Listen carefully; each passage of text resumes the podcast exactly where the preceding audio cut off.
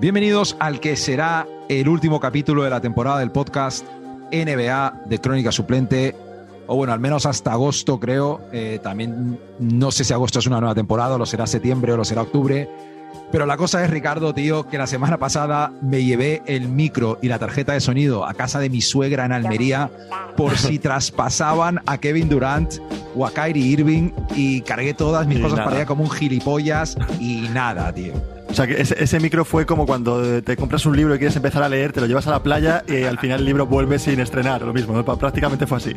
Exactamente, tío. La, la movida es que me dejó clarísima esa semana con todo el equipo de grabación en casa de mi suegra que se acaba la temporada del podcast. Que se acaba, ya, tal cual. Sí, sí. No hay más que hacer, tío. Una buena, una buena hostia de realidad. Al, al Tal que cual, se acaba. lo- lo hemos intentado, pero ya acaba. Además, no estoy muy al tanto de lo que ha estado pasando en la Summer League. Hace un tiempo que aprendí que la Summer League al final no acaba de rentar. Casi mejor para verla en, Instagram y tal. Pero tenemos que hacer un último episodio, tío, porque tenemos cosas que celebrar. 10.000 seguidores en TikTok, casi 11.000 en Instagram. Ricardo, ¿es posible que seamos influencers de baloncesto, tío?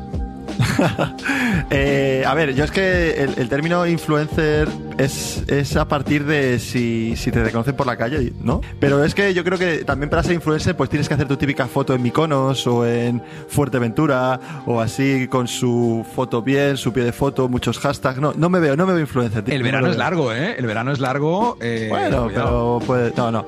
No, yo, me creo, yo creo que somos más unos, unos, unos, unos charlatanes de, de, de baloncesto en el que queremos, pues yo qué sé, entretener a la gente y por lo que estamos viendo, tío, y doy muchas gracias a los dos seguidores, que hemos llegado a 10K, tío. Estamos eh, sumando K, ¿eh? Joder, que quién lo diría. Sumando cas, vale. Cas naranja y cas limón en TikTok y en Instagram, tío, venga. Ahí Eh, estamos. bueno, así que lo que vamos a hacer hoy es responder a todas las preguntas que nos han hecho por Instagram, que no son pocas, tío, y, y ya empiezo a entender cuando la gente ¿Sí? dice responderemos a las mejores preguntas y nosotros no, tío, nos- por última vez vamos a responder a todas las preguntas. Ya a ¿Sabes la que lleguemos a 12K, 13K, ya Claro. ¿Sabes por qué hay tantas preguntas, tío? Porque tenemos 10K en Instagram. Ahí estamos. Ojo. Ahí lo dejo. Ojo, me gusta, esto no es falsa modestia. No, no, es, los es, es- es realidad, es realidad. Es realidad. Tomar por culo. Os queremos, chavales. Antes de empezar con las preguntas, recordar eh, lo de siempre, arroba crónica suplente en Instagram, en TikTok, en Twitter, crónica suplente NBA en YouTube, que se viene contenido diferente en agosto. Y nada más, Ricardo, ¿cuántas estrellas nos tiene que dejar la buena gente de Spotify, tío? Pues la buena gente de Spotify nos tiene que dejar. eh, bueno, ya sabéis que siempre estas cinco estrellas están relacionadas a algo y hoy. eh, a mí sabes que me gusta mucho el Tour de Francia, el tema del ciclismo y seguirlo, ¿no? Entonces, pues voy a tirar por ahí y voy a tirar por los por el número 5, que son los cinco tours que tiene pues el gran estandarte del ciclismo español, que es Miguel Indurain, una de las personas con las caras Vale. más raras que conozco, pero eh, un tío con cinco tours, ¿vale? Así que por favor, chicos, cinco, cinco estrellas, como cinco tours. ¿Te puedo contar una cosa, tío? Cuenta. Yo sigo a tope con Armstrong, no me arrepiento de nada. Lo disfruté, lo disfruté tanto, lo disfruté tanto. En fin, Está- venga, vamos a ello, ¿estás? Vámonos, sí, vamos. Fun guy, what's up, baby? What it do, baby? Yeah, you already know. Estás escuchando el podcast NBA de Crónica Suplente, tu podcast NBA favorito y cada día el de más gente. Saul says, "Que pasa, big ticket? Que pasa?" I love it, baby.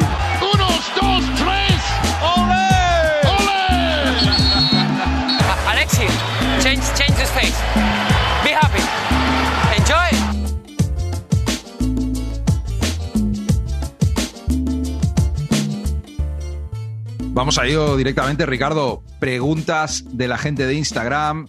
Empezamos por esta de actualidad. Además, como tú te perdiste el último podcast que hablamos de esto, nos Sí. pregunta Maxi: ¿los Timberwolves están para pelear el campeonato? Eh, a ver, yo te voy a dar primero mi opinión del, de la- del traspaso de Gobert, que no, no fue, no, no pude, no pude decirla, y, y creo que es un, es un gran traspaso para el equipo. No vamos a engañarnos que Gobert eh, parece que a todo el mundo se le ha olvidado que es eh, de los mejores eh, defensores, por no decir el mejor intimidador de la liga, y eso ah, hemos hablado alguna vez en el podcast que eso cambia defensas. Y a los, a los y a los Timberwolves eso le viene muy bien porque la defensa eh, pues tampoco nunca ha sido su fuerte, ¿vale? Aparte de ello, Eh, creo que Gobert ha venido un poco arriba. O sea, se ha venido un poco arriba. Ha dicho que se venía a los Timberwolves para ganar el anillo. Eh, eh, de Angelo Russell ha dicho que nunca está en un equipo con tanta, con, vamos, tan bueno, están van a por todas. Eh, a ver, Gobert, cálmate, porque lo máximo que has hecho en cuatro años ha sido unas semifinales de conferencia. Entonces tampoco te vengas tan arriba. No te quiero recordar tampoco cuando se, cuando se vino arriba él con el tema del COVID, que no Ah, pasaba vale. nada. O sea, es un tío que no, no sabe. Ni con Francia alguna vez, no nos engañemos. Claro, cuando se viene arriba no le sale muy bien. Entonces, primero. Ojo, ojo. Ricardo, que, que en vida a lo mejor le quita el puesto, ¿eh? No digo más. Ya hablaremos de Bueno, eso. ahí puede haber, puede haber ahí un buen, un buen ranking, totalmente. Eh, y sí, yo creo que los, lo- que Minnesota va a subir bastante. El equipo, el quinteto que se le ha quedado, a ver cómo emparejan esa pareja de interiores con, con Towns y con Gobert. Entiendo que Towns va a hacer un juego mucho más abierto, mucho más baloncesto moderno con él, Sí. el- la, la zona exterior, esa penetración desde fuera adentro que hace muy bien, ha, ha conseguido eh, mejorar mucho a lo largo de los años. Pero, pero creo que eh, eh, hay equipos como los Clippers que se han mejorado bastante y pues pueden ser campeones, sí, pero ah, mm, yo tengo dudas, tengo dudas, pero y tampoco creo que sean campeones ah, ya, sino que mm, no sé. No, tenemos que ver qué tal, qué tal se da. Al final ese equipo va a llegar tan lejos como lo lleve Anthony Edwards, que Sí. es el mejor jugador de ese equipo y lo va a ser durante muchos años. Y pff, Eso yo es. veo que es como un equipo, tío, que seguramente sea muy, muy potente en temporada regular. Y luego en playoffs veremos qué tal se les da la competición y la defensa con Gobert ahí. Eh, veremos, veremos, veremos. ¿Sabes? ¿Sabes? Y, y si quieres cambiar, pasamos a otra pregunta, porque no- yo, como, como empecemos así la primera, Matías, el podcast va a durar tres horas, pero bueno. Eh, ¿Sabes a qué me recuerda este equipo, tío? A los Clippers de hace 10 años con, con Chris Paul y con Ojo. equipos de, de, de- de temporada regular eh, súper potentes por nombre, todo que parece que van hasta arriba, y luego llegaban los momentos, los momentos eh, decisivos y era o el equipo la cagaba o estaba Doc Rivers y no, no sabía ganar el, la, la eliminatoria. Tal Pero cual. Por ahí puede- pueden ir un equipo más o menos comparativo. Seguimos. Nos dice Samuel, ¿es Trey Young una potencial superestrella al estilo de Steph Curry? Uf, eh, yo creo que tiene, tiene el factor espectacular como, como Curry, desde luego. A ver, no al mismo nivel al 100%. Yo lo veo una posibilidad. Es que Curry, a Curry le quiere todo el mundo. Es como el hermano perfecto, hijo perfecto, el cuñado perfecto. Y Trey Young es un Sí. poco más hijo de puta, tío. Lo cual Eso a mí es. me gusta más, pero a nivel de superestrella que, que guste a toda la familia, no lo tengo Claro. claro. Desde luego que cómo se desenvuelva eh, junto a DeJounte Murray va a ayudar a que Atlanta sea mejor equipo y a la que Atlanta esté compitiendo por ganar el este, su Claro. estrellato va, va a subir, creo, ¿no? Yo estoy de acuerdo, o sea, creo que, que, que, mm, que Trey Young eh, lo que le falta es eh, jugadores competitivos para ganar un campeonato alrededor suyo.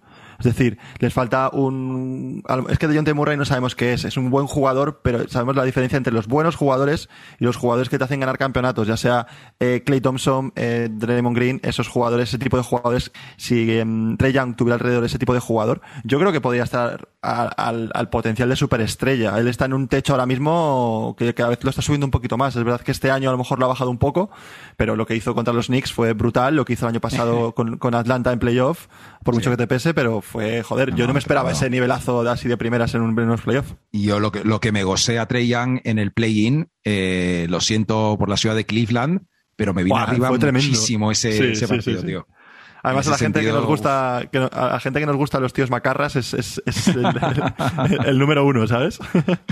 Total, total. Eh, seguimos, nos dice AJ27. ¿Cuántas veces os han expulsado por entradas a lo Joker al flipado de Miami? Eh, te la dejo a ti para empezar, Ricardo, que los dos tenemos historias para bien o para mal.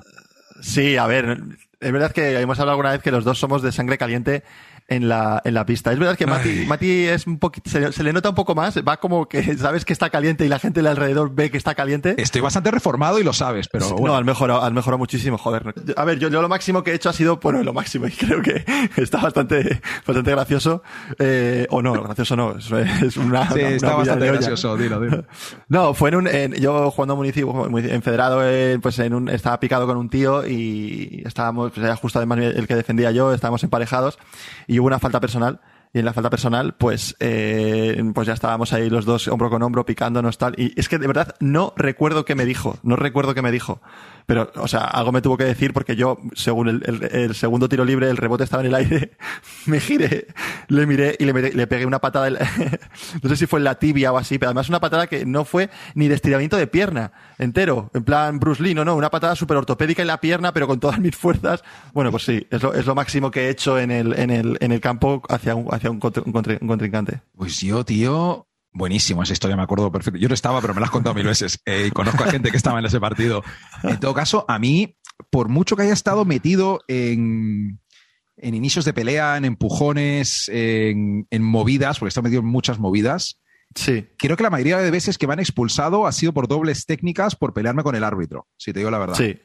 Eh, y, ah, ver. y para los oyentes nuevos, que desde la última vez que contamos esta anécdota son muchos, eh, una vez me suspendieron cinco partidos de liga porque Ricardo reventó una papelera contra la pared y la reventó a pedazos y le dijo al equipo que jugaba a continuación que lo iba a, que lo iba a recoger su puta madre y por alguna razón me suspendieron a mí cinco partidos. Es una historia un poco más larga, pero vamos a... Sí, eso da, pa- da, para, da para un podcast, eso, la verdad.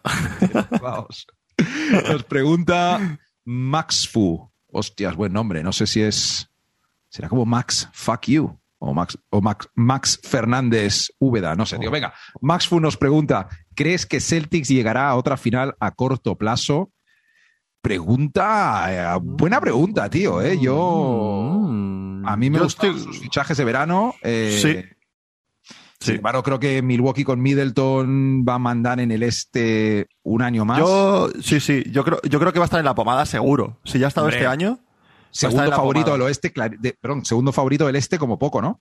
Sí, sí, vamos, yo creo que, y además el fichaje de, de Brogdon me parece un fichaje de, de muchos quilates, porque acordados del Brogdon que no renovó con Milwaukee, se fue a los Pacers siendo un, una jugador revelación en la liga, en los Pacers, no- en los Pacers no ha podido explotar por el tema de las lesiones, y a ver si recuperan a esa versión de Brogdon de, de Milwaukee, creo que tenían a un jugador, no sé si desde el banquillo, pero tienen un jugador que creo que puede ayudar bastante. Están diciendo que no puede jugar con Smart. Claro que puede jugar Una con Smart. O sea, es que, ¿cómo no va a poder jugar con Smart? Smart puedes ponerle de tres si quieres. Es que de las tres posiciones de, de- de fuera puede jugar. O sea, De cuatro, small ball. Venga. sí, sí, no, total. Me parece, me parece, me parece. eh, a mí el, el mayor enemigo que veo en Boston son las lesiones. Tienen jugadores que son muy propensos. No, pero jugadores es el, es el tipo de equipo que cuadra para Brogdon porque son un equipo que aspira a los playoffs. La temporada Sí. regular se la va a tomar con calma y él no tiene que jugar 80 partidos. Puede descansar, puede tomárselo con calma, tío. No sé. Sí, sí, sí, totalmente. Pero es que yo creo que también es el típico jugador que como no coja ritmo, eh, a lo mejor puede lastrarlo físicamente. Pero es lo que yo, yo, yo opino, que creo que eh, los Celtics pueden al final a corto plazo, sí, pero que tengan cuidado con las lesiones porque, pues eso, hemos visto las finales que iban todos un poco justetes. A ver, no me sorprendería si están en las finales de la NBA el año que viene, pero No, si tengo que hacer un ranking, por detrás de Milwaukee. Ya está. Sí. Eh, pero bien, Sí, sí. pero bien, pero bien. Eso es. Eh, nos pregunta Omar MT, no será Omar Montes. Eh, Omar MT. La es, la, es la cuenta de humano de Omar Montes, no la que usa oficial de él, sino la que es humano como un tío normal, mola.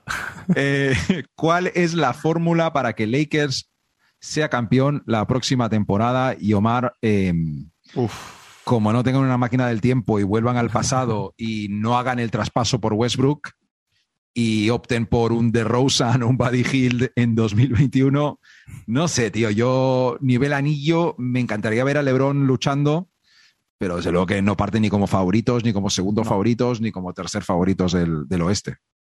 Yo, yo creo que además, de hecho, el, esto igual me como mis palabras, pero creo que los Lakers no van a volver a ser campeones si LeBron está en el equipo. Y no por culpa de LeBron, sino por culpa de lo que eh, han apostado este año y no les ha salido, lo que le han pagado a Westbrook y no les ha salido, lo que Anthony Davis eh, y lo que está creando de, de tema lesiones y lo que le han pagado.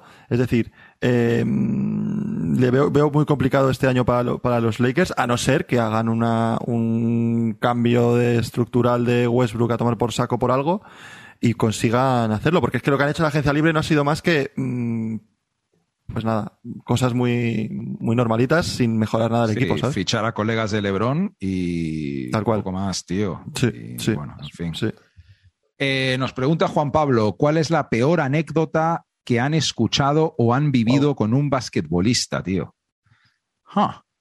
Oh. Buah, yo tengo una muy chunga, tío. ¿Pero escuchada Pero- o vivida? No, no, hostias, no, no, escuchada, escuchada, pero que me impactó, tío. A ver. Me impactó. O sea, eh, la mía es, la vi en un documental de, de estos de, de, la- de los de baloncesto europeo de los años 80, finales de los 80, principios de los 90, tío. Era un jugador, espera, que, a ver, déjame, déjame ver si encuentro, encuentro el, el nombre, tío. Pero era un jugador de, de origen, de origen serbio, sí. Boban Jankovic, ¿vale? Vale. Jugador de origen serbio, Boban Jankovic. Este es un jugador que, que mm, jugó contra, contra Petrovic, contra Kukoc, eh, jugaba en una, en una en la liga en la liga griega bueno siempre nunca nunca destacó a nivel de títulos porque siempre se, enfrentaba a los equipos de la época que eran los, los más fuertes y no consiguió nunca eh, pero a nivel de selecciones era, era muy bueno y siempre estaba estaba como referente pues eh, la, la historia que yo oí tío y me pareció muy turbia eh, te- él jugaba en el Panionios griego, ¿vale? Y estaban eh, jugando las semifinales, creo, de la, de la temporada ese año. Y estaban en el cuarto partido de, de- de semifinales pr- prácticamente para, para pasar a la final y, y luchar por, por el campeonato. Y este jugador, al ser serbio, pues todos conocemos un poco a, los- a- a a las personas de los Balcanes que son de carácter, eh, son muy temperamentales y son de carácter bastante intenso. Ya. Pues eh, ese carácter intenso le vino mal. ¿Por qué? Eh, en un momento del partido creo que le pitaron la cuarta falta, la cuarta falta personal y él en un cabreo súper, súper, súper tocho eh, se fue contra el poste de la canasta y se dio un cabezazo como en plan que- quejándose en, en Sí, sí, todo- eh, en to- en todos pues eh, le provocó una rotura de una, de una tercera vértebra y se quedó paralítico, tío. ¿Qué dices, tío? Esto te lo estoy diciendo completamente en serio. De hecho, Wow. eh, hay vídeo, eh, si lo queréis ver, o sea, no se ve, es, es- es- es- y se quedó paralítico, tío. O sea, fue, además, eh, creo que fue con 30 años o 32 años, estaba, y me, te juro que cuando, cuando lo vi, eh, no me lo podía creer. Y sí, tío, es eh, la historia de Boban Jankovic, fue lo que más me marcó a mí de, bueno, lo que más, de las anécdotas así que recuerde que son de las que más me han marcado, ¿sabes? Pues no, como no voy a superar esa, eh, vamos a la siguiente pregunta. Nos pregunta GM41, ¿Curry mejor que Durant? Y bueno, Yo lo tengo para claro. mí, sí, Curry está para mí Sí. por delante de Durant en el ranking histórico, ¿no? digamos, ¿no? Poco más que decir. Eh, Curry dos anillos más que Durant sin Durant. Y aunque Durant ganó el MVP, se ha sonado un poco estúpido, pero sí. No, no, pero es que es la mejor, la mejor resumen. Sí, y aunque Durant ganó el MVP en esas dos finales que jugaron juntos, por cierto, hubo mucho debate sobre esto y Durant estuvo metido en Twitter opinando sobre esto hace poco. Eh, aunque ganó eh, Durant esos MVPs de las finales, Ujú. Curry es mejor jugador. O sea, desestabiliza más a la defensa. Podría llegarse a decir que Durant es como el 9 y Curry es más un 10, tío, algo así. No sé, como que, Sí. ¿sabes? O sea, en fin. Sí, sí. Yo, yo, yo, este- yo- yo llevo más también a, a- a Curry mejor que Durant, eh, ya no solamente a nivel de juego, sino a nivel de liderazgo en el equipo. Sí. Eh, pa- para mí, a nivel de liderazgo, está Curry por encima, está Antetokounmpo por encima, está LeBron por encima, eh, mm, ahora mismo está Doncic, a lo mejor está por ahí Doncic a nivel de lider- de liderazgo, porque eh, es, Durant es un jugador que es increíble, es lo que hemos hablado, puede ser el mejor anotador de la, liga y uno de los mejores de la historia, pero le falta eh, ese punto de cambiar el chip de un equipo. Bueno, lo hizo con, lo hizo con, con, Okla- con Oklahoma, obviamente, y fue su- ese fue su momento mejor. Yo creo que fue, para mí fue de los mejores momentos de, de Durant y como que fue el momento que todo el mundo cre- eh, vio que era el, Sí, sí. no el próximo Jordan, pero un comer en la misma mesa que ellos, ¿sabes? Entonces, por ese lado, creo que, que Curry es, es mejor que Durant y habría más, incluso más jugadores por encima de él. Sí, además eh, es difícil juzgar a, a Durant históricamente después de la serie con Boston, tío. Eh, Sí, sí, sí, tal cual. va- va- vamos a esperar un poco, creo. Sí. Y no, y más aún con lo que se está creando ahora con su traspaso, sus historias, Sí. su. No sé. Está muy metido ahí, sí, sí. Eh, nos dice Emiliano, ¿qué tan factible es Durant a los Suns? Eh, y es que estoy empezando a pensar que no le van a traspasar, ¿eh? Eh, es que una vez salió el, el precio que pedía Brooklyn a Minnesota, que era Anthony Edwards, Carl Anthony Towns, más cuatro picks o algo así. O siete picks de primera esto ronda. es una- esto es de coña. O sea, y una vez parece que los Raptors no quieren soltar a, ni de coña a Scotty Barnes. eh, no sé si le van a traspasar, tío. Ahí, ahí yo creo que ves, por un lado va, va de lo de que se fliparon los Timberwolves y por otro lado se están flipando un poco en Toronto que no quieren soltar a Scotty Barnes. Pero bueno. Ah, ah, este debate Entiendo, lo tuve eh, con Evan la semana pasada, sí, es curioso. Eh, entiendo, entiendo que le ves un jugador de futuro, un robo de draft, una sacada de nabo, hablando mal, en el draft cuando nadie contaba con él a esa altura y, y vieron qué jugador tenía y ha demostrado que es, pero si te están ofreciendo a Kevin Durant, creo que hay que pensárselo más de una vez, ¿vale? Ya, pero si te están ofreciendo a eh, Scotty Barnes más eh, OG Anunoby más cuatro picks y dos pick swaps y estás pensando en los próximos 10 años de tu equipo, eh, yo creo que hay debate, ¿no? No, no estoy decidido Sí, por uno ni por sí. el otro, pero es jodido. A, a- a mí el tema que, me, que preguntaba Emiliano de, de, de- de Durant en los Suns, me parece que es, me parecería interesantísimo verle en los Suns si son capaces de traspasar a, a Ayton, obviamente. Pero creo que juntar a Booker y juntar a Chris Paul y a Durant y a, y a estos- y a Miles Bridges y a este tipo de jugadores, creo que tendría una... Espérate una- que se quede Miles Bridges, claro, es que también. Ya, bueno, claro, también es la historia. Pero creo o que no, tendría o una... Mikael. ¿Mikael o Miles? Mikael- Eh, Bridges. No, Mikael Bridges. yo creo que sí. Es sí, Mikael, los sí. Bridges, eso es. Eh, eh, creo que, que sería una buena oportunidad también para poder hacer allí una, una buena grupeta y, y conseguir, conseguir luchar por el anillo. Mola lo de una buena grupeta. Me ha quedado muy... total, total. Muy, Sí, sí. muy, muy duro. Es de los pocos equipos que tienen sentido, pero a ver, a ver qué pasa. Eh, seguimos, eh, nos pregunta Nikito, quinteto actual y all time de europeos en la NBA. Hostias. Hostia. Eh, actual, necesitaría sacar una lista y no nos da tiempo para una lista. Hacemos Vale. el, el all el time, juntos. Venga, rápido, base. No, no. Ah, joder, tenemos que tirar así. Hostias. ¿O cómo lo, Eh, cómo lo harías? Sí, base, ¿no? Top Después- 5. Yo le iba a ser de top 5, pero a ver. Base, ¿podemos poner a Luca de base? Mm, Vale, yo iba a poner a, yo iba a, poner a Petrovic, pero bueno. Ya, es que. Es que. Que soy ¿quién ha hecho quién ha hecho- No, yo también he pensado en Petrovic, pero. ¿Quién te dice que Parker no ha hecho una carrera con cuatro anillos tampoco para ponerle de base? Claro. Ta- también, también, también, también. Tienes razón. Eh, mira, yo voy a tirar más fácil, más que quinteto top 5 para mí, eh, histórico y actual. En el top 5 están eh, Antetokounmpo, Jokic, Doncic, aunque sea súper joven. Y luego tendría que escoger entre Novitsky, al que metería, o sea, Novitsky el cuarto, y luego una plaza para Gasol, Parker o Petrovic. Y tendrá que tirar por, por Gasol, tío, que creo que ha sido más antes que Parker. No sé. ¿Cómo lo ves? Sí, yo, yo tiraría también eh, eh, por, por base Parker, le metería porque está claro por lo que, los, conse- lo que- los resultados que ha conseguido.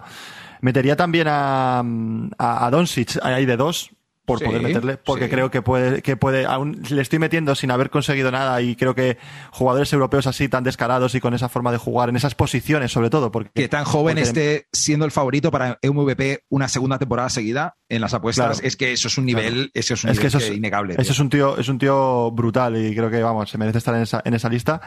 Eh, eh, pues ya meter a Anteto, Anteto obviamente el campeón de la NBA griego, eh, no, no hay más- 50 mucho más que puntos para cerrar unas finales. Ah. Eso es, eso es, eso es.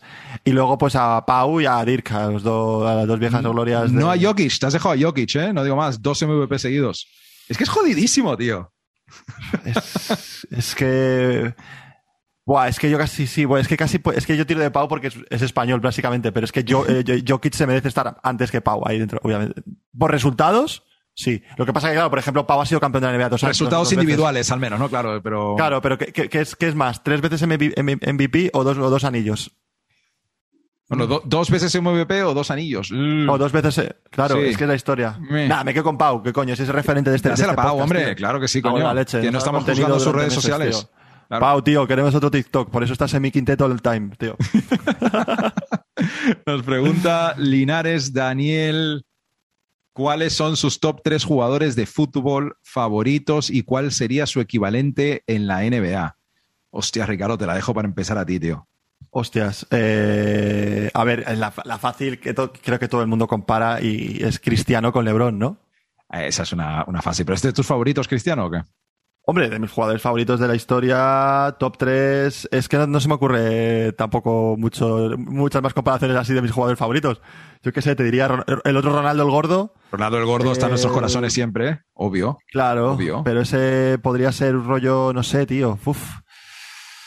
Uf, Es que es complicado, súper ¿eh? mágico que luego se lesionó. Sí, o por ejemplo, podría ser un tal mm, Pete Maravich, ¿no? En plan, eh, fue un tío súper gambetero tal, pero de repente se le perdió la patata y se murió. Una cosa así. Esa- O, esa o, eh, o Pete Maravich un poco Ronaldinho, ¿lo ves o no, tío? Oh, ese, ese sí, ese sí que, ese Ojo, le veo ¿eh? más que Ronaldo. Ese le veo más que Ronaldo. Pete Maravich es Ronaldinho. No sé, o sea, no sé qué estamos jugando con esta pregunta. Eh, Mi jugador, uno de mis mejores favoritos de todos los tiempos, que a la gente le da mucha gracia, es el señor José María Gutiérrez Guti, que para mí sería una comparación un poco con J.R. Smith, a lo mejor. No sé si te Oh, gusta esa. oh, esa me mola mucho. Ojo, ojo. Me mola, me parece la mejor, tío. Qué buena. Esa es muy buena. Esa además no es muy, no es de la que es de mucho la, gente mucho piensa, ¿sabes? Esa es una comparación esa, que sí, nadie ha hecho nunca, exclusiva de este podcast, tío. Total, total, muy buena. Eh, jugadores favoritos, tío. Yo de pequeño eh, me encantaba Batistuta, tío. Eso es una. Uh, que Batistuta. Me encantaba. Y luego- Batistuta puede ser un poco, un poco Ginobili, ¿no? Un poquito así por la forma del pelito.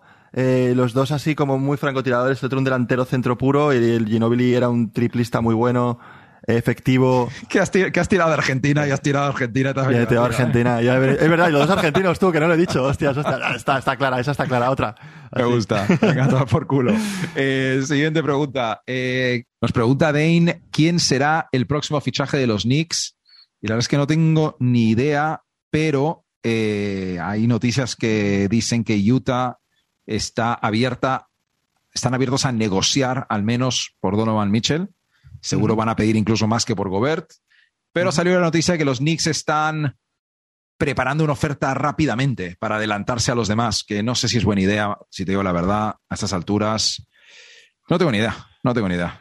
A ver, es verdad que lo de, lo de Donovan Mitchell ilusiona, pero siendo los Knicks, eh, igual, igual le darán, le darán, no sé, eh, no sé, 20 millones al año a Garuba o algo así, Ya, tío. pues siendo los Knicks, o sea que no sé muy bien lo que van a hacer. Yo, yo no quiero que traspasen a RJ Barrett, quiero ver qué pasa este año ahí jugando. No, no con- deberían. Lo Con que lo van a Branson, pedir. tío. Lo van a pedir, sí, sí, sí. Exacto, lo van a pedir y, y 30 picks, ¿sabes? Y, Tal cual. y Tal cual. Quickly y Toppin y todos los jóvenes ahí que prometen un poco en Nueva York. En fin, nos, pre- nos pregunta, indica varias cosas. Empezamos. Eh, ¿Quién se cree ya Morant diciendo lo que ha dicho sobre Jordan? Que vamos, que le da un meneo. Hostia, es que estoy- no, no estoy muy puesta en esta noticia, la verdad, Mati. O sea, que le dijo, que dijo, que dijo, o sea, la noticia que, ¿cuál fue? que dijo eh, ya Morant? Que algo así que le humillaría, le humillaría jugando uno contra uno a Jordan. Eh, ya, tío. Voy a hacer, voy a hacer que no he escuchado eso. Voy a quedarme con tus voy a quedarme con tus mates, tus jugadas espectaculares, tus tu trencita de color esa que, que te queda de puta madre. Eso pero, guay, sí. pero esto no, no, tío, esto no puedes, no puedo, no puedo comentar. De, Es no, que a mí, no, no. eh, Morant, entre esas declaraciones, que es un poco demasiado, ¿no? O sea, ¿por qué? Sí. O sea, no sé eh, Tío. por qué, pero. Y luego, No algún tweet, sac- sac- le sacaron un tweet que luego borró al tío hace, unas, hace un par de meses, que le decía a un tío que le iba a pegar dos tiros, y luego eh, todo el rollete en playoffs contra los Warriors, que se picó ahí Madre un mía. montón. A mí, Morant, como, como tío, me está, está perdiendo puntos conmigo un pelín. Pero bueno, Sí. en fin, es joven, tío. Eh, pregunta también, rookie del año, Chet o Banquero. Y dice, indica que él va con Chet. Yo discrepo un poquito, creo que Banquero tiene más posibilidades, tío, porque va a ser el, el tío de Orlando esta temporada. Y lo poco que he visto en la Summer League, el tío es muy grande, tío. Es muy grande y se mueve, se mueve Mola. bien, tío. Mola, es verdad que lo que tú dices, Ba- Ba- Banquero tiene, tiene la, la posibilidad más, yo creo que más- abierta de, de ser el, el rookie del año, tanto por el equipo, porque es, eh, va, a ser, va a ser para él no todo, pero va a tener muchas, muchas oportunidades de destacar. Y van a Y luego lo competir los Magic un poco, ¿eh? O sea que. sí, claro. van a intentar, intentarán competir. Eh, y luego lo que tú dices de- del- del físico, tío. Yo, verdad, yo, los partidos que, que he visto de, de él, joder, es que es muy grande. Es un tío alto, pero con un físico bastante fuerte y se mueve bastante bien, tío. Me, me- me ha molado, me ha molado lo que he visto de él y creo que, que hay jugador ahí para, para unos cuantos años en, en Orlando. Perfecto. Tiramos con Salva que nos pregunta qué hizo que se volvieran aficionados de la NBA. Esa te la dejo, Ricardo. Pues primero, eh, ser alto y jugar al baloncesto. Eso es, eso es básico. Desde pequeño jugar al básquet. Y, y la verdad que, pues tema de, de, de la NBA me gustaba mucho por un amigo nuestro en común de, de Luquero, tío. Eh, Un amigo, un amigo nuestro que yo he ido con él al colegio desde pequeño. He jugado con él al básquet desde que tenemos 10 años, 11 años. Y la Play también ha hecho mucho. Quedábamos mucho a jugar a la Play los dos en su casa, al NBA Live 98, 2000, Ajá. tal. Y eso no sé, nos- los partidos de Andrés Montes también. Aquí en España, la gente que nos escuche fuera de, de- de España, eh, hay un mítico comentarista que se llama Andrés Montes, que ya eh, no está entre nosotros. Y tenía una forma de narrar los partidos muy peculiar que nos gustaba Sí. mucho a mi amigo y a mí. Y de hecho nos grabamos los partidos y nos los veíamos, le poníamos motes a la gente. Y eso fue bastante, bastante lo- para lo que me, me aficioné a la, a la NBA. Yo, por mi parte, eh, me fui a vivir a Estados Unidos con mi familia cuando tenía ocho años, Eso es. eh, mediados de los 90, y pues me enganché a, ver la NBA. Bueno, y a jugar al básquet, claro. Pero me enganché a ver la NBA de los Bulls de Jordan, los Seattle Sonics, los Knicks, los Knicks cañeros, eh, Reggie Miller, Charles Barkley, toda esta generación que, que me enganchó. Nos pregunta nuestro amigo Ibi de Vendetta si pudierais elegir a un jugador de la historia en algún momento de su carrera, ¿quién os gustaría ser? Siempre nuestro amigo Iván con las preguntas de este tipo. Se nota que es profe, ¿eh? Se nota, se nota que es profe, Se efectivamente. nota que es profe, tío. Se nota Esto es que- para que- escribir que un quiere- ensayo, tío. que quiere hacer pensar a sus alumnos, ¿no? La típica respuesta de sí o no. Digo, quieres que, que pensemos. Yo tengo una Eh, pues. No, no, tira, tira. Yo estoy pensando un poco, la verdad. Yo tampoco quiero ser una superestrella y un Michael Jordan. Mucha presión, tío. Estoy contigo. O sea, en esos Bulls, un Dennis Rodman, ¿no? Buah, o sea, sería- viviendo la vida, por ejemplo. Sí, lo que no sé yo si sería capaz de aguantar esas resacas y esas, eh, esos- esas noches sin dormir, esos partidos me- medio borracho y coger 20, pa- 20 puntos, o sea, ese físico. Quería ser Dennis Roman también por su físico, pero, pero sí, yo, yo te diría a lo mejor, eh, me, mola, me molaría mazo, por ejemplo, ser un tipo Son Kemp, ¿no? Un tío que se lo pasó de puta madre haciendo esos mates, siendo una estrella muy, muy, muy, muy alta en esa época por, su, por sus mates y por su juego, pero sin haber sido un tío que tenga una presión súper alta en esa época, ni ser el mejor de, de, de- de esa época, ¿sabes? Que se lo pasó muy bien y, y, la- y por su forma de jugar, tío, me mola, me mola un montón. Sean Kemp, uno de mis mejores favoritos en esa época de los, de los mediados de los 90, desde luego. Eh, Sean Kemp, 11 hijos con 10 mujeres diferentes, así que por ese lado también te lo hubieras pasado bien. Bueno, mucha responsabilidad también, 11 hijos, ¿eh? Cuidado. Matías no lo, quería, no lo quería decir, pero era uno también una- uno de mis factores. Si quieres tirar por ahí, ¿qué me dices de un Magic Johnson en los 80s, pero con condón? Wow, o sea, es que ahora la gente estará viendo a Magic Johnson porque la- por la serie que ha salido, cómo se lo pasaba ese cabrón, o sea, Hombre. hostias, joder, vaya lujuria había en esa época en, en Los Ángeles, tú. En fin, esta conversación está a punto de degenerarse por un lado que. Sí, vamos a pararla porque si no de Vendetta. Eh, seguimos. Javi 981 nos pregunta: para quien no siguió mucho la NBA este año, un partido de temporada regular digno de ver y uno de postemporada. Em, temporada regular, es que no tengo un recuerdo muy especial. Mira, me acuerdo, estuvo muy guapo a principio de temporada un Celtics Knicks que fue como a doble prórroga, que estuvo muy divertido, me acuerdo, pero bueno. sí, además fue al principio, principio, creo que fue como al principio. primer- el segundo o tercer partido, me parece, es verdad, ese estuvo muy bien. Eh, luego recuerdo, eh, hubo un enfrentamiento eh, Lakers-Mavs donde Luca y, eh, y LeBron se estuvieron defendiendo, un poco así como cambio de, de generación y tal, que Sí, me acuerdo ver ese partido, estuvieron. pasarlo bien. Y de postemporada a mí me encantó el primer partido de Celtics-Nets, tío, que acaba Sí. con, con el giro de Tatum y increíble, vamos. Sí, y, alguno del de Curry de, de- de que se sacó la cola por todo el, por todo el pabellón. Ese también estuvo muy bien al final de, de la temporada. Y, y la verdad es que ahora mismo no viene mucho más a la memoria. Espero que, que te hayamos, te, te tengas unos cuantos partidos, Javi, para ver. si no los has visto. A tope. Eh, nos pregunta Tincho, ¿los Suns son el equipo más pecho frío o meado de la NBA? Hostia. Hostia. Duras declaraciones Ah. del Tincho, ¿eh? Ojo. Va fuerte el tincho, ¿eh? Eh, Pueden ser el más pecho frío. Yo creo que hay equipos más pecho frío que ellos, pero porque lo que hicieron el año pasado consiguieron llegar a las finales de NBA. Y eso no todo el mundo llega. Yo creo que Utah es mucho más pecho frío. Eh, Denver es mucho más pecho frío. eh, ese tipo de, ese tipo de, de- de equipos. Pero, y me hablo de la NBA, tampoco, tío. Yo creo que Tincho, tío, eh, tienes, por favor, contéstanos y dinos qué te pasa con los Suns, verdad. una, una exnovia en Phoenix que le rompió el corazón. El, el- el Tincho, no. Eh, a ver, los Suns dejaron malas sensaciones eh, a final de la temporada. Fue. Claro, sí, Pues es verdad que este pero- año sí que lo puedes, lo puedes valorar así de pecho frío, de tener el mejor récord casi de la, el mejor récord de la liga, por así decirlo, y, y acabar eh, como acabaron la temporada. Pero bueno, no sé, joder, sacaron ahí un bonus. Tenían un comodín, ¿no? Como en los juegos, para poder gastarlo. A ver si este año no lo, ya no tienen, tendrán que demostrarlo. Tal cual. Seguimos con un, un gran nombre en Instagram. Armando Proyectos nos pregunta por qué no suben los podcasts a YouTube. Eh, esta es una historia muy larga. eh, Sí. Pero vamos, que estamos volviendo a YouTube, eh, sacando clips de los podcasts. La última semana no, porque pff, hemos estado fuera y verano, etcétera. Y Sí. volveremos, volveremos, no, vamos a hacer cosas exclusivas para YouTube. Espero que divertidas, reaccionando a antiguos concursos de mate, a escenas de básquet en pelis, a cosas así, Claro, solo para YouTube. No sé si en agosto o en septiembre, pero, pero llegarán y esperamos petarlo con el canal de YouTube, hombre, claro que sí. Claro, porque y además por vuestros datos, no los datos de YouTube consumen mucho más que los que la, la tarifa de, que un podcast de, de audio, entonces por vuestros datos no lo subimos tampoco a YouTube entero. Porque somos buena gente, por eso no. Eso es. Nos pregunta Daniel Córdoba, ¿la próxima temporada será la última de LeBron con los Lakers y ganará su quinto anillo?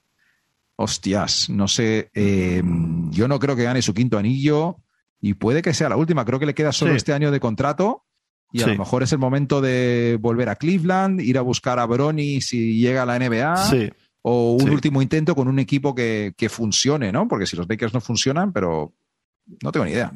yo creo que yo estoy completamente de acuerdo contigo y yo creo que va a ser eh, probablemente la última en lo- año en los, en los Lakers si los Lakers hacen lo mismo que el año pasado y para nada creo que ganarán su quinto anillo los Lakers. Bueno, para nada, tampoco estamos hablando de LeBron, pero Puede pasar Creo cosas, tiene- puede llegar Kyrie claro. de alguna forma y puede animarse Creo- un poco, pero aún así. eh, Lo tiene, lo tiene complicado, lo, tiene- lo tiene complicado y, y ojalá lo ganen los Lakers. Bueno, ojalá. A mí, te digo una cosa, me da un poco igual, pero bueno, no sé. Que, que- que- para, para Daniel creo que es importante, o sea que sí, a ver si lo gana, tío. Vale, tiramos con eh, unas preguntas que hay sobre Kyrie. Eh, nos pregunta Iker, ¿cree, bueno, hay varias sobre Kyrie. ¿Creen que Kyrie se irá a los Lakers? Nos pregunta Juan Frank, ¿cómo veis el posible traspaso Brooklyn Lakers? Nos pregunta nuestro amigo Gonzalo, ¿cómo veríais un trade de Westbrook más Anthony Davis más dos primeras rondas por Durant y Irving? Y luego Giovanni nos pregunta probabilidad de que Kyrie llegue a los Lakers. Y tío, yo no sé cómo Kyrie llega a los Lakers. O sea, sé que se habla mucho de esto, sé, sé que, se, sé que se habla mucho de Westbrook a cambio de Kyrie, pero va a tener que haber otro equipo de por medio, incluso dos otros equipos. O sea, eres lo- Brooklyn, tiene más valor tener a Kyrie Irving, aunque no juegue y le aguantas media temporada a ver si le traspasas Eso más adelante, pero absorber el contrato de Westbrook, los dos van a ser agentes libres la temporada que viene. No sé qué coño está pasando ahí, estoy confundido y, y no lo veo, tío. Es que yo creo también que el momento que, ha elegido Kyrie para, para irse a los Lakers es, es el peor momento. Primero, por las condiciones del traspaso. Es un traspaso que o se hace a tres bandas o prácticamente es imposible. Segundo, eh, el comodín que están poniendo los, los Lakers encima de la mesa, que es Westbrook, no es, no es Kyrie Irving, es un, es un Westbrook en decadencia y ningún equipo va a querer cambiar a Kyrie Irving por, por Westbrook. Eh, y creo que el pesimismo de, de, de Lakers de que se va a ir eh, y de que va a volver a, o sea, y de que va a ir a, va a volver a estar con, con LeBron en el equipo, creo que crece. De hecho, he leído una noticia hace, hace nada, hace poco, de, de- del New York Post que dice que, que, que, que Kyrie no ha pedido a, a, a Brooklyn irse. O sea, es un poco ya, las cosas ya están girando, está tornando a volver. Pero también te digo una cosa, tío. Estamos hablando de, un, de Kyrie Irving, estamos hablando de un tío que ha jugado sin vacunarse, que ha ido, se ha ido de, de Boston porque le ha dado la gana. ¿Tú te crees que si él se quiere ir a los Lakers no va a acabar yéndose a los Lakers? Obviamente va a acabar en los Lakers y le sale de las narices, porque es un tío que por ahora todo lo que ha querido le ha salido, tío. Entonces va a ser, va a ser una cosa que yo lo veo complicado, pero es Kyrie Irving, es nuestro Mesías. Eh, a nivel de este podcast sería de lo más divertido que nos ha pasado si, por un lado, de alguna forma Westbrook acaba en, los- en los Nets junto Sí. a Ben Simmons, cuidado, y por otro lado, eh, Kyrie vuelve con Durant perdón, Kyrie vuelve con LeBron a los Lakers. Sería verdaderamente Sí. las risas, tío. Seguimos. Eh, Samuel Vale. Hidalgo nos pregunta ¿qué selección ven ganadora del Eurobasket de este año? Vamos rápido con esto. Buah, pues este año eh, al parecer van bastante cargadas las selecciones, menos España. Pero eh, Serbia va con Jokic, eh, Grecia va con Tocompo, Francia va con Gobert y con Embiid. Parece O sea, que con bueno, es una movida, ¿eh? Embiid, Embiid no, no- creo que no, porque, porque ya han sacado la convocatoria y se han nacionalizado francés y no sé si le pueden meter en el Eurobasket, de eso no tengo ni idea, pero Embiid es probable que pueda ir para París eh, 2024 a las Olimpiadas y me pillas si en 23 hay mundiales, no lo sé. Creo que sí, porque fue España ganó en el 19, entonces creo que, creo que sí que hay. Pero, pero favoritas, eh, ganadora, bueno, eh, Eslovenia va con, va con Doncic. Yo veo, veo favorita a una, a una Serbia o así. Yo creo que Serbia lleva años sin, sin conseguir cosas grandes en el baloncesto FIBA. Y, y yo creo que quieren, quieren sacarse, bueno, años, ganaron el mundial hace como mm, ocho años, pero Eh. les, les- le tienen ahí esa espinita. Vale. Yo tiro con eh, Eslovenia porque Doncic y mola. Eh, pregunta Gaby, eh, destitución de Lasso, opiniones. Ricardo, esa te la dejo. Hostias, eh, fue muy rara, tío. No sé, la verdad es que el Madrid eh, en el fútbol hace cosas mm, que le salen bastante bien. No es una- un equipo que la líe en cuanto a traspasos o esté diciendo qué coño habéis hecho. Pero es que lo que le han hecho a Lasso, tío, o sea, están han, han- han largado, para quien no lo sepa, eh, Lasso es un entrenador del, del Madrid de baloncesto, del Real Madrid de la sección de baloncesto. Eh, es un entrenador que lleva no sé cuántos años, pero rollo que ha ganado Muchos. no sé si eran. Y ha ganado 30 y mucho, pico- claro. 30 y pico títulos, yo creo que lleva más de 10 años en el club, eh, Euroligas, eh, ligas, o sea, un jugador, eh, o sea, un, un entrenador a nivel eh, mm, leyenda. Por así decirlo. Pues el- el- la, la- la cosa para que la gente que no lo sepa, eh, an- en, el en las finales de la Liga de, de Española, de la CB, eh, tuvieron, tuvo una, un, un infarto en su casa. eh, Estaba en las finales y tuvo un infarto. Se- o sea, literalmente se le dio un ¿Qué tan relacionado está lo del infarto con que es que claro? Claro. Entonces, eh, al final no, no pudo entrenar en Madrid, el Madrid fue campeón de la liga eh, y ahí pareció como que, que, bueno, Madrid era campeón de la liga encima. Todo esto está también se explica porque es, que es un poco largo porque que- quiero explicar a la gente de fuera que no, está, no sabe quién es Lasso y es un podcast de NBA un poco porque el Madrid también venía durante la temporada de tener una de las peores rachas de, de- de la época de Lasso, perdiendo un montón de partidos, jugando muy mal, pero aún así el Madrid llegó a la final de la Euroliga, que es la campe- el campeonato de Europa de baloncesto de, de Europa, y, y parecía que iba- había salvado la temporada, pero de repente eh, llega un comunicado en el que dicen que Lasso le echan. Pero es un comunicado porque sí. A mí me parece fatal que un entrenador que todo lo que ha conseguido contigo, tú, si por mucho que lo quieras hacer por, por, por, por, por movidas médicas, coges, haces una rueda de prensa con él, con todo, como han hecho con Marcelo, tío. Marcelo tío. lo han hecho del Madrid y le han Lleva años rascándose los huevos y riendo. Sacándose los huevos. O sea, a Marcelo le pones todos los trofeos que, que ha ganado, que le han puesto hasta, hasta el Teresa Herrera detrás, prácticamente. Y a Lasso, con todo lo que te ha dado, le, le- le echas por una, por una, con una nota de prensa, tío. Me parece indignante y, y Lasso bastante bien se está portando. De hecho, ha salido, sacó un tuit diciendo que él, el médico le, le había dicho que podía entrenar perfectamente. O sea, la Mm. movida ha sido aún más alta. O sea, que Madrid muy mal, Madrid muy mal y que espero que Lasso en- encuentre otro sitio. Sí, un buen Para equipo para ponerse ahí, pero resumen raro, ¿no? Sí, muy raro, para, además para ser el. Madrid. Sí, no Ya. sé, muy raro. En fin, nos pregunta Fran, ¿qué opináis del roster de los Warriors de cara a los próximos años? Y muchas gracias por lo que hacéis. Gracias a ti, Fran, por escuchar, tío. El Gracias, roster.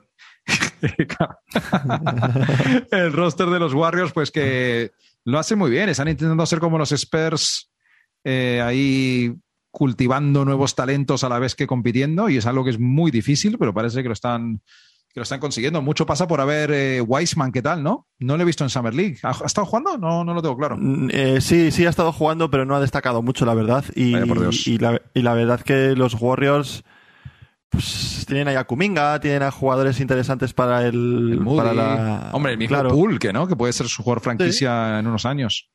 Sí, tienen muy buenos jugadores, pero tampoco tienen a uno que veas que va a ser el, mm, no sé, un jugador destacable 100% para llevar al equipo. ¿Sabes lo que te digo, no? No han conseguido aún ese eh, jugador dominante. Destacarán hasta que quiera Curry, hasta que quiera otro jugador. de, de- de- de su tamaño, pero La gente, o sea, los Warriors lo hacen muy bien, pero la gente no sé si está es consciente de que Wiseman podría ser la Melo Ball. También te digo. O sea, ya, ya, ya. también, esa sí, sí, elección, sí, sí. wow. Poco se habla, poco se sí, habla. sí, sí, sí. Como, bueno, como gana y no se les puede juzgar, en verdad. O sea, las Claro, tal son. cual, tal cual. Eh, vale, ahora tenemos unas preguntas del tirón de la, sobre la temporada que viene. Nos pregunta, bueno, todas del tirón te las voy a dar y improvisamos. Eh, nos pregunta, bueno, rápidamente, Danos Pica, eh, ¿se irá Durant? Richie, ¿se va Durant este verano, sí o no? Eh, yo creo que no. Yo tampoco. Eh, pues, probablemente nos equivoquemos, eso está clarísimo. Eh, o sea, bueno, vamos a mezclar aquí un poco las, eh, las preguntas de Luke Seg, de Felipe54, de Bytech y de CJ Prime 39. Eh, finalistas NBA 2023. Y mira, yo ya lo dije antes, en el este veo a Milwaukee el más fuerte, ¿vale? Así que vería a Milwaukee en unas finales. Eh, después del año pasado van a dar mucha guerra, estoy seguro. Por el otro lado, los Clippers, me emociona el proyecto por ver qué tal. Por fin verles jugar una temporada entera, ahí con John Wall además. Eh, Norman Powell sigue ahí, Robert Covington, como que súper interesante junto a, Paul George y a Kawhi Leonard. Eh, los Warriors, es que me está empezando a gustar que la gente me tenga rabia por ir al parecer de anti-Warriors, así que vamos a decir los, los Clippers, tío. No, no tengo ni idea. Eh, Warriors, Clippers, se irá viendo. Yo, yo, yo iba a decir Clippers eh, Boston, es mi, mi predicción, yo creo. Venga, venga, venga. Sí, veo los dos equipos van de. Los Clippers, tengo mucha confianza en ellos. Creo que pueden ser no los nuevos Warriors, pero creo que tienen ahí. John Wall va, va a salir mordiendo, yo creo. A Tiene que jugar. tener ganas de jugar y muchas ganas Tiene de que tener jugar. muchas ganas de ganar, jugar. tío. Sí. Eh, Kawhi es un asesino en la pista. Paul George, Kawhi, es, sí. Paul George es un tío con muchísima clase que se merece también un anillo de estos jugadores que no tienen anillo. Eh, me- me- les veo muy, les veo, les veo que pueden tener cosas, tío. Y Boston, lo que hemos hablado antes, te iba a decir, con Brockton creo que han subido eh, de nivel y el año pasado estuvieron en la final de NBA, o sea que ¿por qué no verles otra vez? Sí, te iba a decir que eh, los Clippers son como el equipo, el super equipo más tapado de, de la historia para esta temporada, tío. O sea, Ya, está por ver. A ver, sí. eh, nos pregunta, una de estas preguntas incorporaba el elemento de qué equipo puede dar la sorpresa. Y joder, no tengo ni idea. A mí en el este hay muchos equipos de, de media tabla de playoffs que yo creo que pueden subir bastante. Véase Atlanta, eh, Toronto, Chicago, Sí. cualquiera de esos puede acabar muy arriba en el este. Eh, poco más. ¿Tú? ¿Cómo lo ves? Yo, yo creo que puede ser Miami, a lo mejor si, si hace un poco de de. una vez Miami, ¿no? O sea, Sí, hacen algún tipo de reestructuración, de traspaso, colocando a algún jugador, a un Tyler Hero, algún tío, algún equipo desesperado que pueda caer Donovan Mitchell, imagínate a una cosa así a, a Utah. Yo diría que a lo mejor Miami y en el, en el oeste creo que la temporada regular de los Maps va a ser muy, muy buena. me parece lógico. Sí. Sí. sí, A ver, Christian Wood. No hemos hablado yo de Christian Wood. Ya, ya hablaremos de Christian Wood Ya hablaremos. más adelante. Sí, sí. ¿para qué? Ya hablo Dani muy bien. Ya, ya hablo el experto de Christian Wood en España, que es, es Daniel Rivarola. y Pseudo, muy bien pseudo experto. Pseudo experto, pseudo experto. Como era qui- qui- quinto, quinto experto de Madrid de, de Christian Wood. Eso En es, fin. Sí.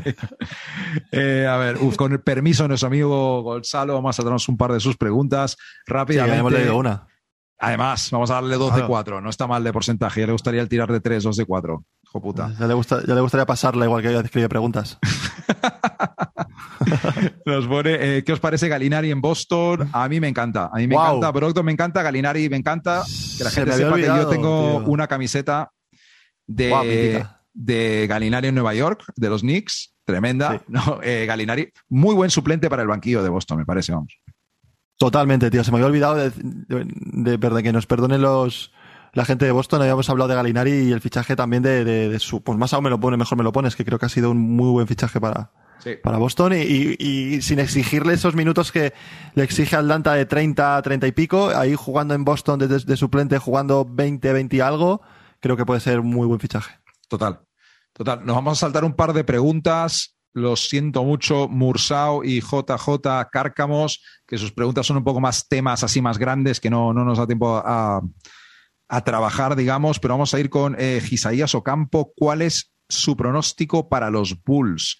Tío, los Bulls, otro equipo que llega muy tapado, porque si recuperan a, ¿cómo se llama este? Alonso Ball en condiciones, Caruso en condiciones, hasta de Rosen, Lavin, pues Busevich, el Patrick Williams, pueden dar un poco sorpresa, al menos en temporada regular, muy arriba, tío. A ver, es que los Bulls hemos visto hacer lo, mejor y lo peor en una temporada. Hemos les hemos visto muy arriba, muy a tope. Al principio de temporada del año pasado jugando un baloncesto muy bueno, eh, ganando muchos partidos, eh, siendo favoritos para, para competir el este, prácticamente había momentos de temporada. Y les hemos visto en la auténtica mierda, perdiendo partidos contra equipos muy mierda mm, también, ¿eh? Sí. muy malos, eh, sin jugar bien, eh, lesionándose. O sea, si conseguimos una media de eso, un, no, no un 5, pero un seis y medio, un 6, creo que puede ser un equipo para quedar cuarto o quinto de- del este y pues ser un estilo Miami, por así decirlo. Pues perfectamente, perfectamente. Eh, seguimos con Joaco. ¿Por qué se sienten identificados o les gustan sus equipos favoritos? Hostia. El mío de los Knicks es muy fácil. Como dije antes, yo llegué a vivir Sí. en Estados Unidos mediados de los 90, cuando estaban jugando los Knicks las finales eh, contra los Houston Rockets de Hakeem Olajuwon y a partir de ahí todos los duelos con Michael Jordan. eh, eh, los Knicks tremendo el ambiente en el Garden, equipos super La buena época. La, la mejor época. Bueno, no la mejor porque hay anillos anteriores, pero ya me entiendes. Sí. Eh, también fui muy de los Seattle Supersonics en esa época. Iba con ellos a muerte contra Michael Jordan. Eh, por Sean Kemp, básicamente, que me encantaba. Y tengo que ser, como, como era pequeño, eh, me encantaban los Knicks, pero a la vez me encantaba Reggie Miller en esa época, lo tengo que decir, la verdad. Sí, O sea, muy crack, muy crack Reggie. un espectáculo todo. Y más, claro, más curioso, Ricardo, tú y los Orlando Magic, o sea, de verdad.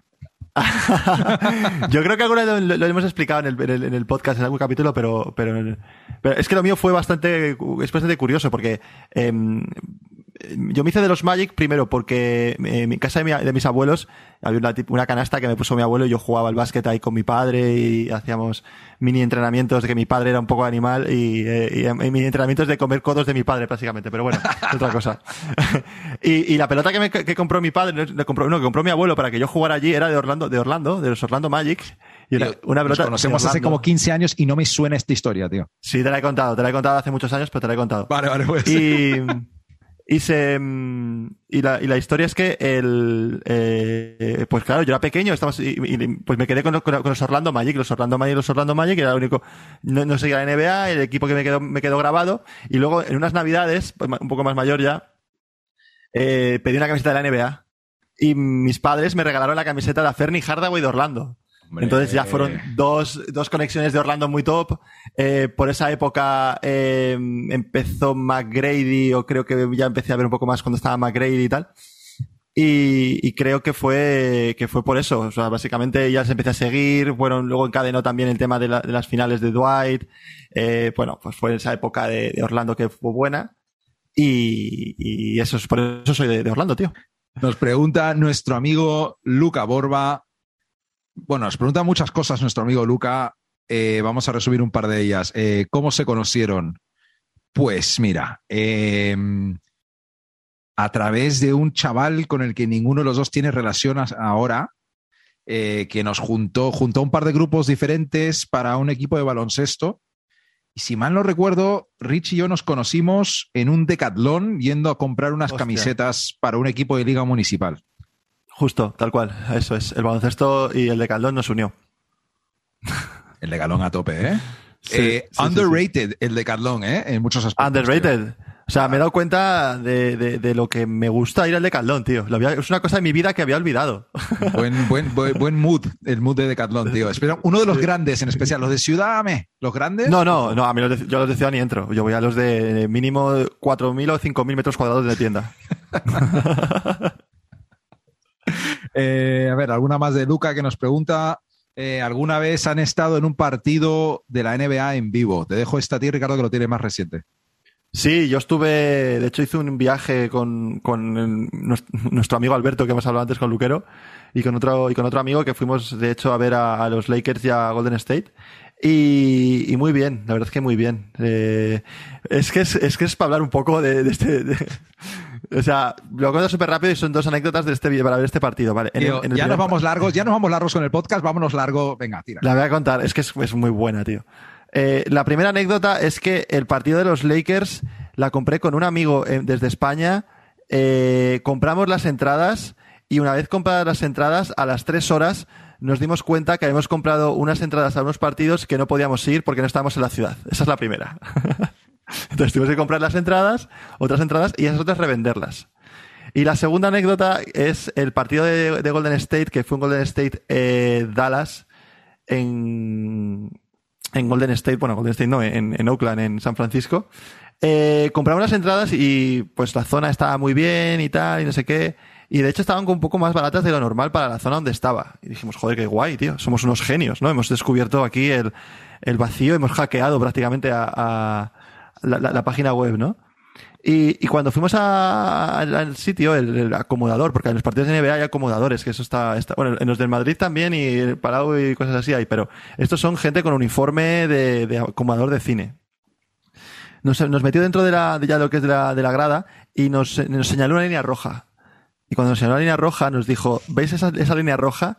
Pues detrás de esa línea roja vuestro, está vuestro sitio. Y detrás de esa línea roja había cemento duro, ni una puta silla, y vimos el partido de pie, después de estar tres o cuatro horas eh, dando vueltas por toda la ciudad, y la verdad es que ese partido no lo recuerdo como de los mejores partidos que he visto. Sí, no, no fue, no fue lo mejor de, para ver un partido de NBA y disfrutarlo. De pie, hostias, ¿eh? Eh, de pie, tío, de pie. y el, el partido de los Lakers que viste al final, eh, última temporada de Kobe, ¿puede ser? ¿O me estoy Última temporada, de, última temporada de Kobe, jugaron contra Boston, Isaiah Thomas a tope.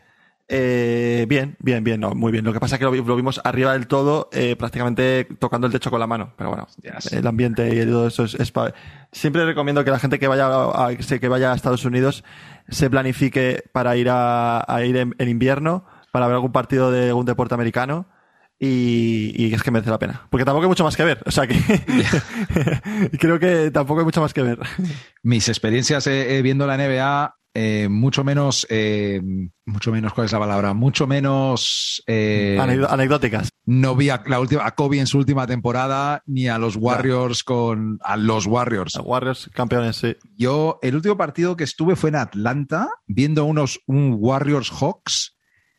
Puede que 2013, 2014, eh, y Atlanta era más equipo que Golden State en esa época. Atlanta con Joe Johnson, eh, vamos, ese equipo con Al Horford, Jeff Teague, Josh Smith, etcétera. Y antes de eso vi muchos partidos de, de joven eh, de los Washington Wizards y de los Washington Bullets. Ojo. Ojo, O sea, he visto muchos partidos de esos con. Rod Strickland, Mitch Richmond, Chris Webber, Juwan Howard, George Muresan. He visto varias veces jugar a George Muresan. Que no sepa quién es George Wow. Muresan, que le, que le vaya a buscar, tío.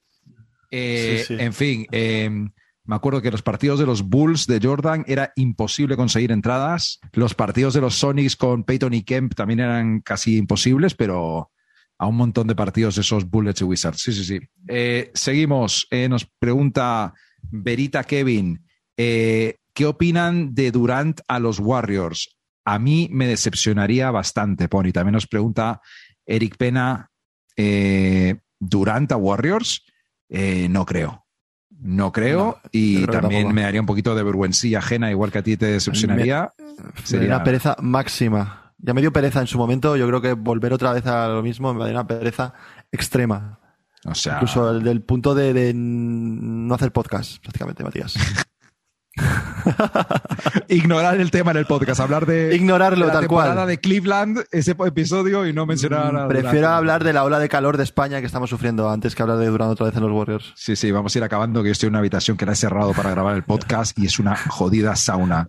Yo te veo con- sonriendo con cara a aire acondicionado, cabrón. Eh, Sí, seguimos. Eh, Emilio, ¿creen que Juan Toscano tenga un papel más relevante en los Lakers comparado con el que tuvo en Golden State Warriors? Y nos pregunta también Emilio, evidentemente mexicano, que si Juan Toscano ha abierto un poco más la puerta para jugadores mexicanos en la NBA. Ricardo, te veo cara de decir Juan Toscano Anderson me suda la polla. Sí, la, verdad que, es que mi único referente de jugador mexicano es el gran Eduardo Nájera, tío, ese jugador de los Maps, que era con cara muy mexicano. Y, y la verdad que, Emilio, te lo siento, tío, pero no me veo capacitado de opinar de Juan Toscano Anderson. eh, y creo que cualquier cosa que diga va a ser inventada y va a adulterar tu visión sobre el jugador. Eh, Así no que te olvides a de- ser sincero, tío. No te olvides del gran Ayón también, ¿eh? Ojo. Ah, bueno, a John, claro, ese es otro gran jugador de mexicano que recuerdo. Que, que la gente Ayón. sepa que Richie y yo le tenemos muy presente eh, porque hacemos muchos juegos de palabras estúpidos y Sí. cuando nos referimos al pabellón a- decimos al Gustavo pabellón. oh, no es importante, Algo- chavales. sí, no, no es es importante. importante. No, no, no, lo uséis, no lo uséis. Pero no lo voy a cortar del podcast. Eh, a ver, lo de abrir las puertas, creo que vivimos en una época que si alguien tiene talento, eh, se le encuentra, porque hay todo tipo de, de Sí, sistemas de cual. scouts y demás. Tiene buena Y pinta. Sí, y creo que eh, a Lebron le va a gustar Juan Toscano, el tipo. Sí, yo creo que sí. Sí, puede ser, puede ser de su fit. Sí. Últimas dos, Ricardo. Eh, Bad MF, que entiendo que es Bad Motherfucker, pregunta: ¿Luca va a ganar más MVPs que anillos? Esta es buena pregunta, ¿eh? Buena pregunta, ¿eh? Sí, sí, sí. Mm, Buena pregunta. Yo creo que. mm, Yo creo que a día de hoy tiene más cerca el MVP que el anillo. Sí, sí, sí, sí. Entonces, eh, yo creo que va a ganar más MVPs que anillos porque. No sé, tío, le sigue faltando. Es que hay que ver este, este año el equipo y hay que ver Ah, cómo revolucionan los maps, pero nunca ha sido un equipo. el anillo no depende de él, o sea, depende de que le monten el equipo para competir. Tú pones a, a Luca en los Celtics en vez de Tatum y ganan el anillo. Es que. Claro, no, no, claro, No sé. obviamente. Entonces, yo creo que va a ganar más MVP MVPs que anillos, pero anillos, los anillos lo- los va a catar. Llegará, llegará en algún momento. Sí. Eh, última pregunta de parte de Andrés 018. ¿Qué os parece la retirada de dorsal de Pau Gasol? Eh, a mí todo lo que haga Pau Gasol menos bailar me parece bien. Así de claro, todo lo que haga Pau Gasol me parece bien. Y le hagan, claro. Hombre, que- joder.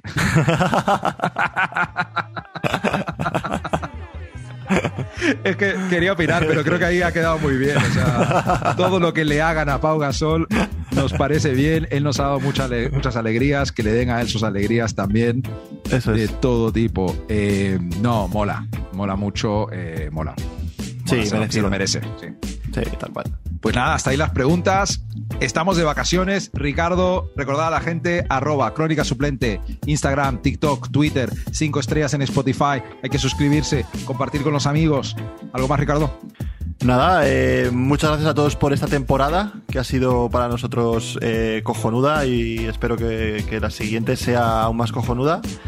Con ganas de, de vacaciones y, y nada, y, y yo solamente una- un consejo para la gente que esté. Vamos a dar consejos a la gente en sus vacaciones. Sí, Venga, y que nos eche de menos, que, que esté atenta al Instagram nuestro y que esté atenta a, a las redes. Yo pensé que tus consejos iban a ser si fumáis, no nadéis en el mar. Cosas así, pero. vale. No, yo sé, yo sé que la gente se sabe cuidar ella sola. Cuidado bebiendo al sol. Hay que hidratarse. No sé. Cuidado, cuidado con él, cuidado, cuidado. Y mirar siempre antes de cruzar, por favor. Mirar siempre antes de cruzar, que es muy importante. Si vas a Inglaterra o a Australia, mira a los dos lados, que es confuso, tío. Claro, sí, eso es. Con ese consejo se acaba Nos vamos, chavales. la temporada. Hasta luego. Chao, Ricky. Un abrazo, chao, tío. Fun guy, what's up, baby? What it do, baby? Yeah, you already know. Um, Al Horford, first player from Dominican Republic in the NBA Finals. Let me know how you feeling. Everybody in the yard was watching the game tonight. Sí, que en la República se sienta. ¡Ey! Ya lo sabe, ya lo sabe. Yo soy dominicana también. Sí, sí, Jalen, Jalen de lo mío, de lo mío. Sí.